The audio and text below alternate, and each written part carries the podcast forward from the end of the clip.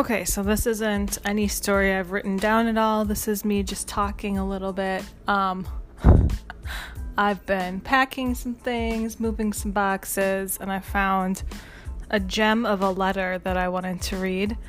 Um, it was the summer of 2007. My friend Katie and I had gone to Milwaukee, Wisconsin for the 4th of July.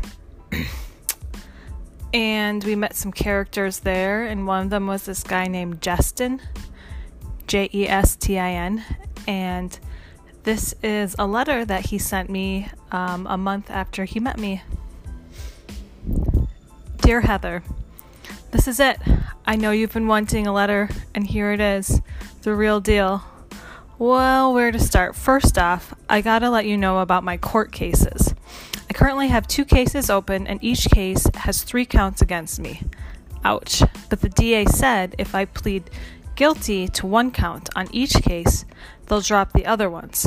So, to simplify this bullshit, I'm pretty much facing a resisting arrest and a bail jumping. Long story. And each count is worth five months.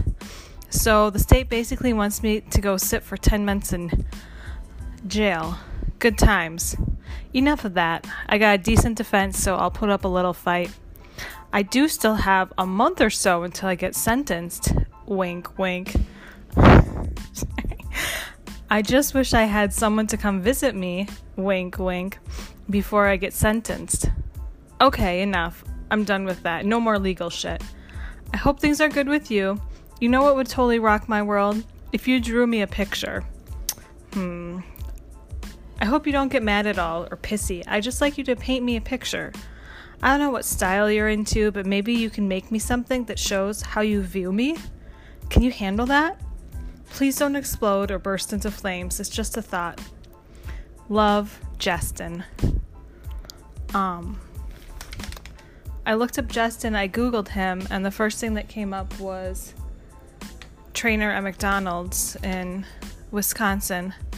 Um, so, Justin, if you hear this, hey, uh, sorry I didn't come visit you. Anyways, thanks for listening. I don't know where I'm going with these podcasts anymore, but uh, that was today.